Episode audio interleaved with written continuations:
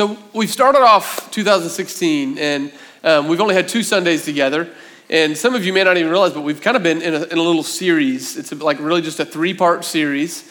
And, um, and what I want to do this morning is we're going to kind of wrap up uh, kind of how we've started the year. We're going to wrap up our series, but then we're also going to kind of introduce where we're going next. Some of you are scratching your heads and you're like, I didn't even know we were in a series. It didn't feel like a series, and that's okay. Like, what I want to do is recap kind of where we've been already this year. We've had two Sundays together, and in that first Sunday back together, uh, we were in Philippians chapter 3 together. And uh, David was looking, Dave was looking with us at Philippians chapter 3, where Paul talks about letting go of what's behind and leaning in to what God has for you, leaning into Jesus. You remember this? We had the red cards and the green cards, and we all wrote down the things we were going to let go of, and we dropped those in baskets at the community table, and then we held up those green cards of the things we want to lean into this year, how we want to lean into Jesus. Uh, that's how we kind of started the year together. Then the next week, Dave got up and gave us another word out of Matthew chapter 14, where we saw Jesus walking on the water and in, inviting Peter to get out of the boat and walk on the water with him. And the, the, the main message that, that Dave gave us was hey, listen, Jesus invites us to participate in the kingdom adventure. Where are you going to step out of the boat this year? Where are you going to take a risk? Where are you going to risk failing? in order to be closer to Jesus and more in line with Jesus. And it's been this call as we start out the new year to really take stock and look ahead at 2016. What are we going to lean into? What are we going to step into? Where are we going to participate in the kingdom adventure? And this morning, I want to kind of wrap that up uh, and point us forward by answering three simple questions. The three simple questions are simply this the, the why, the when, and the how the why, the when, and the how. So basically, the why. Why are we starting our year off like this? Why are we starting 2016 with, with these three sermons? Why? What is, what is the goal? What's the point? The, the, the when. When does this start? Like, okay, we're leaning in, getting out of the boat. Like, when? When does that actually start happening? And then the how is how does this happen? Practically, how, how does this begin to happen? Um, so that's kind of where we're going to go today. I'll just give you a heads up. We are going to spend the most of our time on that first question of why. And the bulk of our time together is going to be on that why. So when I get to the end of the why and you realize that I still have two more points to get through, don't be like, oh my goodness, I'm never going to get lunch today. It's like, that was the longest part. So when we get to the end of the why, we're actually almost done, okay? Just to kind of give you a heads up. Um, we're going to be looking for the why in John 14. You know, it, there's a real simple, like kind of common sense answer to the why. And most of us would think, oh, we're starting 2016 looking ahead because that's what we do at the beginning of a new year, right? I mean, culturally, that's what we do. It's the time of New Year's resolutions. We kind of start thinking, like, I want to be a new me in 2016. I want, I want, I want to be a, something different about me to make my life more meaningful this year. And our, our world really gathers around that. Our culture gathers and rallies around this idea of New Year's resolutions, right? If you're in marketing, you know this is true. Because if you're in marketing, like New Year's resolution, man, especially if you're like in the fitness industry, January is like your bread and butter. You're like, yes, like everybody's gonna be signing up for gym memberships and buying new shoes or getting some kind of watch to track their fitness every day. And the, the, the consumer culture around us jumps on this idea of New Year's resolutions, trying to get people to buy their product, promising a new you in the new year. Well, that's not exactly why we started this way this year. You know, our, our goal has not been to give you a self help guide. We're not trying to push or sell our product on you so that you can have a new you in the new year. That has not been our goal. The purpose of our last two weeks, the answer to that question of why I believe is found in, in John 14. I want to give you a heads up as we start going through John 14 usually um, at ethos the way we work through text is we read kind of a chunk of text and we go through it verse by verse. We're not going to do that. John chapter 14 is kind of long and we're going to go through pretty much the whole chapter. Uh, so i'm going to con- conversationally just walk us through the chapter this morning. And i want to give you a heads up there are going to be times where you're kind of confused as to how is this answering the question of why? It might feel like you ever watched a movie where you're kind of like, how in the world is this going to wrap up and get to the end? Like that movie Inception. How many of you guys have ever seen the movie Inception? You watch it and you're kind of like so confused. You're like, am I in his dream or that guy's dream? Like, whose head am I in right now? Like, that might be how it feels a little bit this morning. Trust me and stay with me as we work through John 14. I promise you we're going to get to a place where we answer this question of why. So, John 14 comes obviously uh, uh, on the heels of John 13. And in John 13, we find Jesus at the Last Supper with his 12 disciples, his 12 closest friends. this Last Supper that he was going to have with them at the Passover, the last time he'd eat with them before he went to the cross and died. And in John 13, we see this picture of Jesus washing their feet. And then we see Judas Iscariot, one of his closest friends, who gets up to leave the room because he's going to go betray Jesus to his death. And Jesus is left in this room with 11 guys, and he starts to talk with them. Now, we've heard these words so many times, a lot of us, that we've kind of just gotten used to how weird some of these words sound. But I want you to imagine what it would have been like to be the disciples hearing some of the things that Jesus was saying to them. At the end of, of John chapter 13, he starts telling them, you know, he's like, i will be with you only a little while longer. You'll look for me. And where I'm going, you cannot come.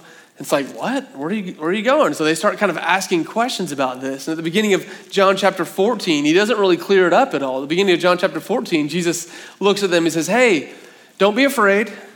Don't let your hearts be troubled. I know I said I'm going away. Just trust in God. I'm, I'm going to my Father's house. I'm going to prepare a place for you. And, and we've heard that so many times. We're like, wow, that's amazing. Jesus is going to his Father's house. But if you were these 11 guys that had been side by side with the physical earth like Jesus every day for the last three years, it's kind of like, wait a minute, your Father has a house? Like, where is this house? And how do we get there? Like, you can imagine the confusion they're probably feeling. And then he says in verse 4, You know the place to where I'm going. And now they're like, I, We have no idea what you're talking about. We didn't even know your father had a house. And so, what we begin to see in the rest of chapter 14 is the disciples' confusion begins to come to the surface because they're going to ask a series of three questions. And they're going to be asking Jesus to clarify what in the world he's talking about. And it starts in verse 5 with Thomas. Thomas finally just looks at him. And in verse 5, he says, uh, Jesus, we don't know where you're going. How can we possibly know the way to get there? And Jesus looks at Thomas and he gives him this answer. He says, Thomas, I am the way, I am the truth, I am the life. No one comes to the Father except through me. From now on, you do know the Father and you have seen him. And you can imagine Thomas being like, what? what? What?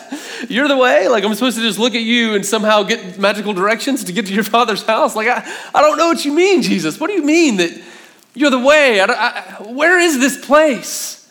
And where is your father? And how do we get there? And the, the confusion continues to come to the surface. And Philip finally chimes in.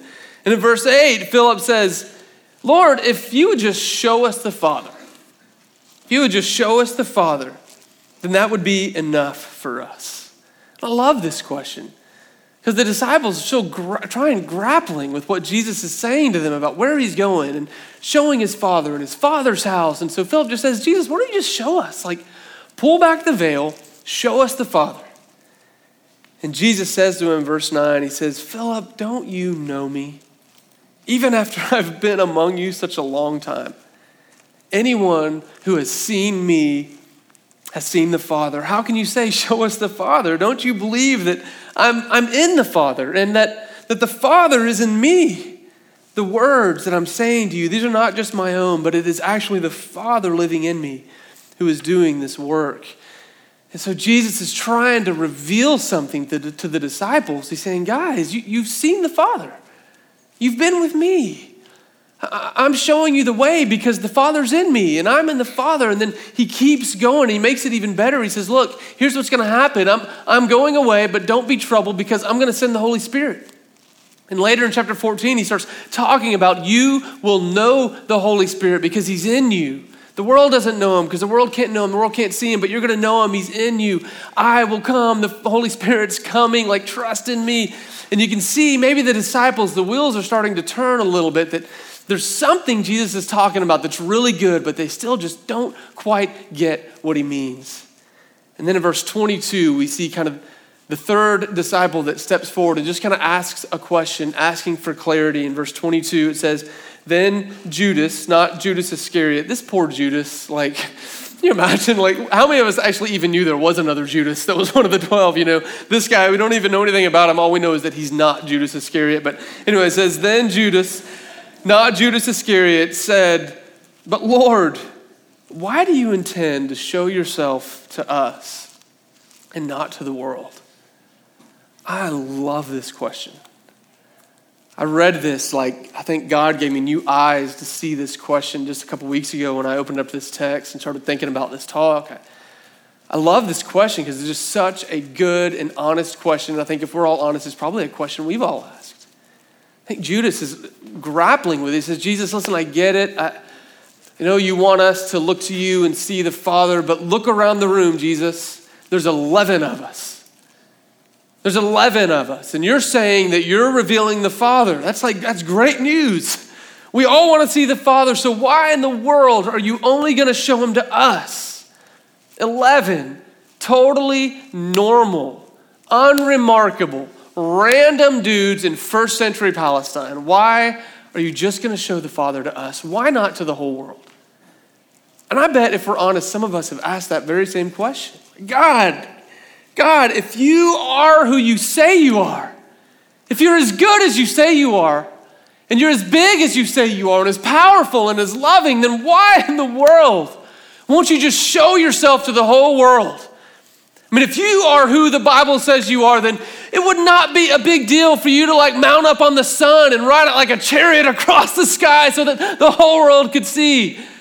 God, if you're as good as you say you are, why don't you come to Nashville? Stand at the Cumberland and make it stand up so that we could walk across into East Nashville on dry ground and have kombucha for everyone. Like, Lord, why in the world? Why won't you do this? Why won't you show the whole world who you are? And instead, you only reveal yourself to 11 random guys in the first century in the middle of nowhere, Palestine. Why, Jesus? And Jesus gives this beautiful answer to Judas. And when we first read it, you're going to go, uh, What? That's a good answer? Like, but just bear with me. Listen to what he says. Verse 23 Jesus replied, If anyone loves me, he will obey my teaching.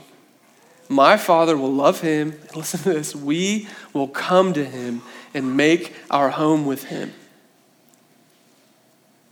You want to know how the world is going to see the Father, guys? This is what he's saying. Guys, listen. You've asked me to show you the Father, and I've said, hey, look at me and you see the Father. You want the world to see me. Well, guess what? If you will love me and obey my teachings, me and the Father will come and live in you.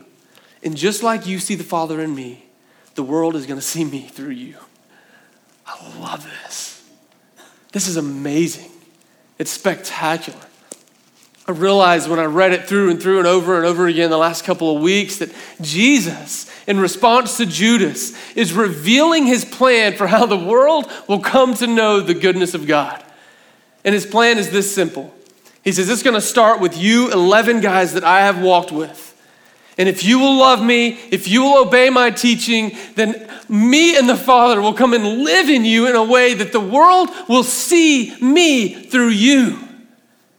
You 11 guys, my friends, my 11 faithful disciples, you are going to change the world.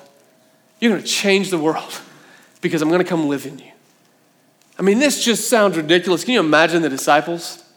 Like what their response is? They're standing there, like all of them responding according to kind of their personalities. Peter, I mean, Peter's just excited and ready to go. You know, he was the first one out of the boat, the only one out of the boat in the story from Matthew 14. So he's like listening to Jesus, like, if not externally, he's like fist pumping in his heart, like, yeah, I'm part of changing the world. Jesus, I'm ready. I'm ready. Then you got James and John who are probably like arguing. They're excited, but they're kind of arguing with each other over who's going to get more of the Father in their heart. Like, I think I'm going to be the one to get a little more. Thomas is in the corner going, this is never going to work. This is never going to work. And I'm with Thomas. It sounds like a ludicrous idea that Jesus would change the world with 11 normal guys. And we place the disciples on a pedestal sometimes, but they were fishermen and tax collectors, like normal people. And Jesus said he's going to change the world with these 11 guys.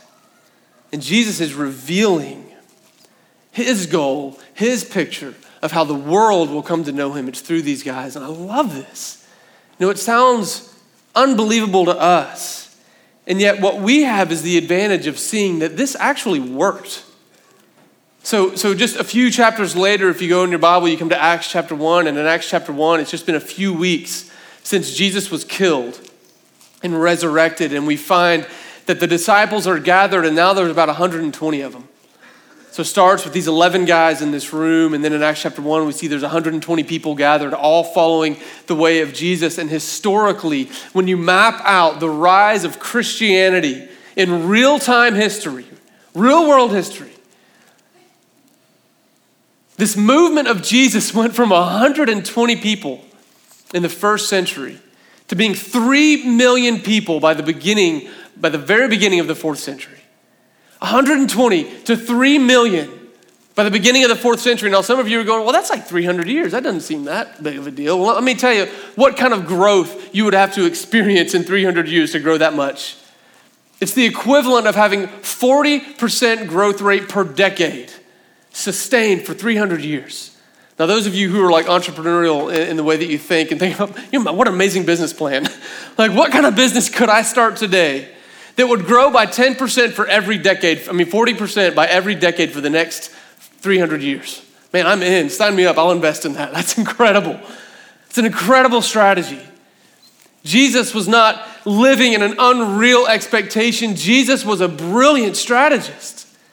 He said, We're going to change the world, guys, and it's going to start with you 11. If you will simply love me and obey my teaching, we're going to change the world. It's going to start with you guys. See, the goal, I told you we're going to get to this answer of why. Why are we talking about us in 2016 and leaning in and getting out of the boat? What is the goal? Why are we spending our time talking about this? Because the goal is the world. The goal is the world.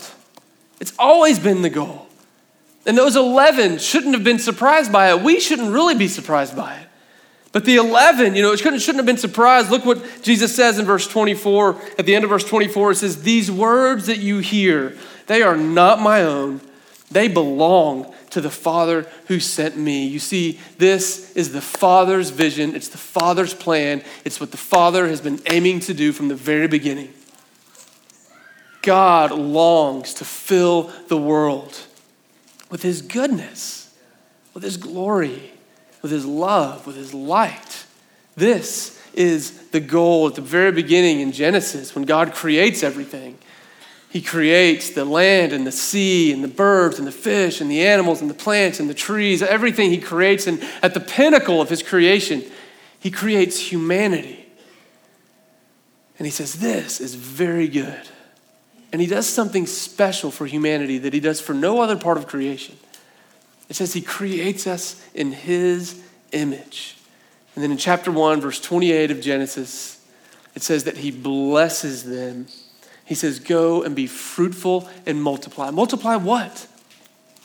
Multiply the image of God. Multiply the goodness of God until it fills the earth so that the whole world can see how great and how wonderful our God is. The world is the goal. And here's what's amazing that goal has not changed. 2,000 years ago, Jesus stood in a room with 11 men and he told them, Listen, guys, I am going to show the world, and I'm going to do it through you. Jesus still says, Hey, listen, I want the world to know that there's a God who loves them immensely, who will spare no expense to make sure they know they have a Father that has created them and calls them and loves them. The world is still the goal. And this is what I love the most is that the world is the goal. Jesus' goal has not changed. And guess what? His methods have not changed either. Just like he looked at those 11 and said, Hey, you guys are going to change the world. He stands before us today. He looks at us. He says, Hey, do you want to change the world with me?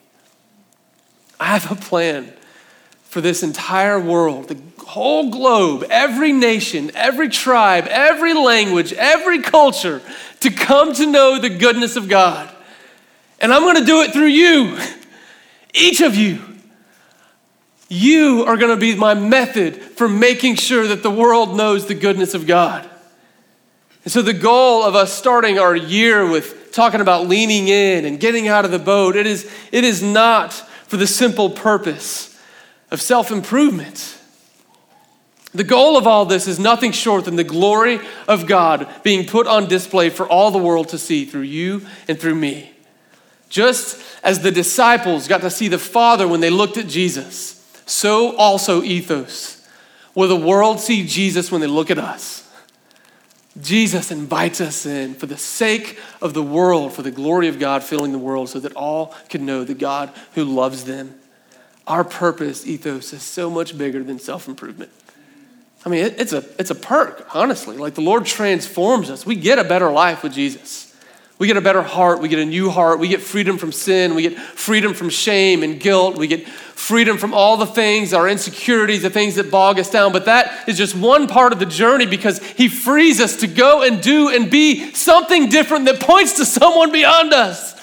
He frees us so that the light and the love of God can flow through us into a world of darkness that so desperately needs to know that there's a God of light that loves them.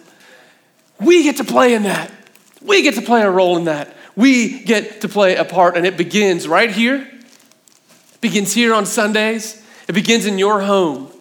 And then it goes out into your neighborhood, to the neighbors around you. It goes into your workplace with your coworkers and into your classroom with your classmates. And it, it goes beyond all of that into all of our city. And then it goes beyond our city so that all of Tennessee would know the glory of God. It goes beyond Tennessee to the borders of our nation until the arms of God's love have reached entirely around the globe so that all can know the God who loves them. This is what we get to be a part of. It's incredible. This is the goal, not mere self improvement, but global improvement, that the kingdom of God would come into earth as it is in heaven. Now, I know that all of us sitting in here, we're going to have a myriad of responses to something like this. You know, some of us, when we hear a big dream, a big vision, something like this, just the way God wired us, that we get fired up you know, we get fired up and we feel passion and we get excited. And some of you are sitting there going, Yes, yes, sign me up. I'm ready to charge the hill. I don't know where the hill is, but sign me up. I'm ready for it. You know, I think about my good friend and brother, Michael Faria, sitting up here. Whenever he gets excited about the gospel, he'll actually like fist his, uh, pump his fist and be like, Jesus! Like he just shouts and gets, there's a lot of, and you might be able to tell, like, I'm, I'm one of those people too. Like, I get excited.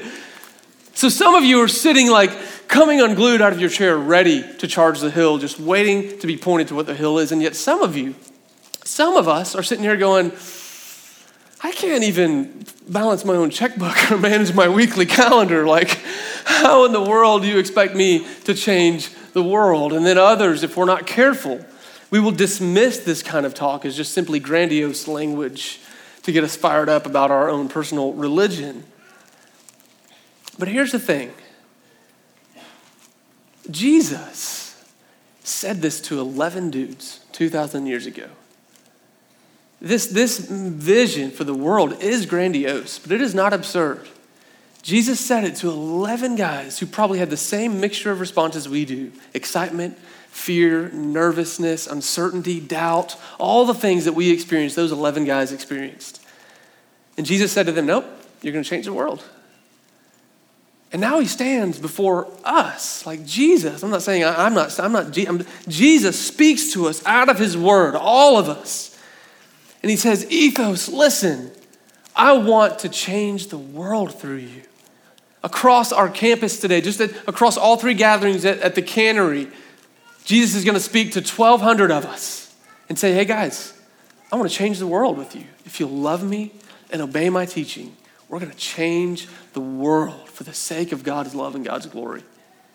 It's grandiose, but it's not absurd because it comes from Jesus and it's Jesus' plan. And He wants to use all of us.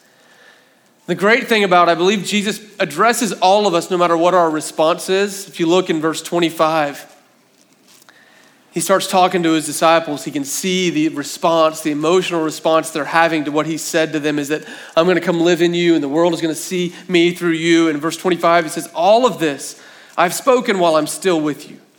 But the counselor, the Holy Spirit, whom the Father will send in my name, will teach you all things and will remind you of everything that I have said to you.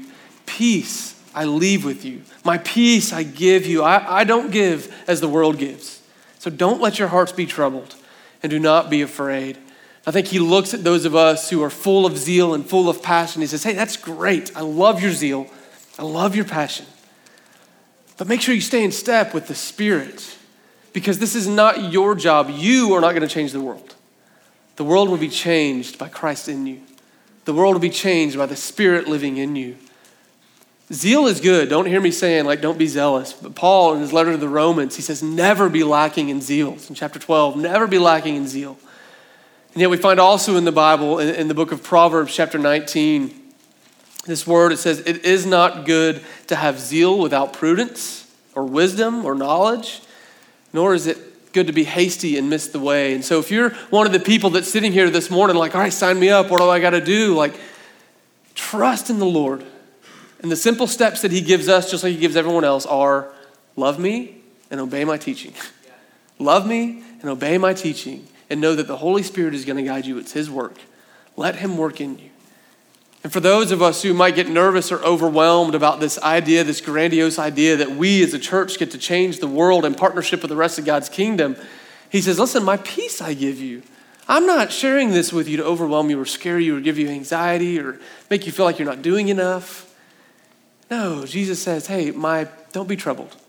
My peace I give you. I want my peace to rest on you. Don't be anxious about this. Walk in my peace. My spirit is coming. Just trust me. He says, do these two things love me and obey my teachings. Love me and obey my teachings. So, the why why did we start 2016 this way? Much bigger than just personal New Year's resolutions. I almost said a revolution, that'd be better. It's a New Year's revolution, not a New Year's resolution. We want to start a revolution to change the world. That is why we started this year the way that we did. Because I really do believe, ethos, that Jesus stands, wants to stand before us and say, Church, my, my brothers, my sisters, children of God, will you love me and obey my teaching? Because if you will, then I and the Father will come and live in you and the world will see me in you, and you will change the world. That's the why. That's the why. Now, the second question of when. When does this start? Three weeks in a row, you've had crazy guys stand up in front of you and talk about changing the world and getting out of the boats and leaning in. Like, when does this start? And this is the simplest point of the whole sermon. When is very simple. It starts right now. Some of you are going, wait a minute, how, how does it start right now? It starts right now by loving Jesus and obeying his teachings. Loving Jesus, obeying his teachings. So it starts right now as you listen to this and are challenged whether or not you could really play a role in something that changes your neighborhood, something that changes our city or the world. It starts right now and really believing Jesus in that. It starts right now as you leave this place and you go back into your neighborhoods starts tomorrow morning when your alarm clock goes off and you decide how you're going to start your day. It starts as you go into work or to school or when you're at home with your kids. It, it starts today and it continues tomorrow and it continues the day after that and the next day and the next day. It starts right now. You see, this, this process of changing the world, it's not something that only the radical get to be a part of. It's something that Jesus does when normal, everyday, unremarkable people just like us will love him and obey his teachings. That's how it starts. So it starts today. It starts today. Now, the third question, it starts with the why. The why, because Jesus wants to change the world. He is changing the world, and he invites us into it. The when, it starts right now, starts today. Now, the how. This is kind of the question we're all kind of thinking about. Okay, I get it. I want to be excited, but how does this work? How does this actually happen? Where Jesus changes the world through us. And, you know, this is what, I, what we've kind of realized is that it is such a normal thing that we can't stand up here on a Sunday and give you a clear, like, package of, okay, here's how, go and do these steps and the world will be changed. It's not really the way it works. And so, what we want to do for the next five months is every Sunday we want to get up here and give you practical ways that following Jesus begins to work out in your life. We're going to call it everyday discipleship. We're going to talk about everyday discipleship. And what was going through our minds was how do we teach our church in such a way that what we do on Sunday directly changes what happens on Monday morning? And so we're going to dive in in depth for five months answering this question of how. What are the practical things that I can do to love Jesus and obey his teachings and to be a part of the movement that he started in this world? How does this work for me? I'm just a fill in the blank. I'm just a stay at home mom. I'm just an accountant. I'm just a web designer. I'm just a doctor. I'm just a nurse. I'm just a lawyer. I just work part time as a barista. I'm just whatever, fill in the blank. We want to help you see how you, me, us, ordinary people get to participate in this. So, for five months, that's what we want to do. And it's going to look different for all of us, it's going to look different for each one of us. And that's the beauty of this, right? All of us are at different places on the journey, and yet Jesus wants to engage all of us where we are on the journey. And so, for some of us this year, what's this, what this means is that it is just going to be us wanting to spend more time with Jesus and spending more time with Him.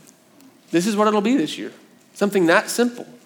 I love it after John chapter 14, you get to John 15, and Jesus starts talking about this idea of the vine. He starts telling his followers that, hey, listen, if you want to bear fruit, aka if you want to change the world, then stay near to me. Abide in me, remain in me. All through chapter 15, he keeps saying this over and over again. And so some of you are going, how does spending time with Jesus change the world? Because spending time with Jesus changes you. And when you are changed, those around you will be changed, and that's the way the world has changed. And so for some, it's going to be simply learning to be shaped by prayer this year.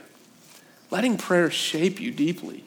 Praying the way that Jesus taught us to pray and allowing that to change you, to change the way you live. For some of us, it's going to mean more time with this, developing a love and a heart for God's word. I love it. I got a call from a good friend last night. I mean, a, grown man, he's been follower of Jesus most of his life, and he called me last night and just said, Hey, I, I want to do better at following Jesus in the Word. Like, how does this work? How, how can I set up intentional things in my life so that I will start to love the Word more? That's what this is. That's what this looks like. It's that practical. For some of you, it'll be taking what you hear in sermons here, not just writing them down in your journal, but actually spending time during the week reflecting and asking God to work something out of you. So, so for some of us, it will be spending more time with Jesus, I mean, being more intentional. For some of us this year, though, it's going to be learning. Learning how to love others more and learning how to allow ourselves to be loved more. It's a hard thing to do. And yet, I think this year, that's the way Jesus is going to grow some of us to partner with him in his mission. And so, for some of you, this may mean joining a house church for the first time. Maybe you've been nervous to step into a group that small because you have to be vulnerable and be known. And you're afraid to be fully known, or you're afraid to really love others the way that you should. And so Jesus is saying, hey, this year, this is how your life is going to change and thus change the world because you are going to learn to love others in a way that you never have before through a house church. A couple weeks ago, I loved it. Uh, one of our brothers here at the 11, David Darnauer, came up to me and said, Hey, we've got this idea. Like, what if we started lunch groups after the 11 o'clock? And I was like, tell me what you mean. He said, well, you know, every Sunday I meet people who have been here for weeks and months and yet still have not gotten connected. And so, what if we, we started going to lunch every week after the 11? And it just invited people, hey, if you want to meet people from Ethos, you can come to the farmer's market every Sunday after the 11 o'clock, and there'll be people from Ethos just hanging out and having lunch. I was like, I love that. That's so normal. That's so easy. And yet, that is the way that God will work through us to change the world. And so, Listen to me, next week, February 7th, if you're sitting in this room and you've been coming, or maybe it's your first time here and it's hard to meet new people with this many people in a room this size, David and his friends are going to be hosting lunch at the farm, farmer's market. Starting next week, every Sunday for the month of February, they're going to be going, and one of them will be standing in the back at the, after the 11 next week. They'll stand in the back to kind of, if you want directions for how to get there or where it is, it's seven minutes from here, super easy to get there. There's lots of different options for food. And so maybe this way, maybe this year, the way God changes you and invites you into the mission is that you start to get to know others simply by the act of going to lunch with your brothers and sisters after worship. So for some, it's going to be more time with Jesus this year. For some, it's going to be allowing God to work in you to love others and to allow yourself to be loved. And then for others this year, it's going to be become, becoming more aware of the world out there.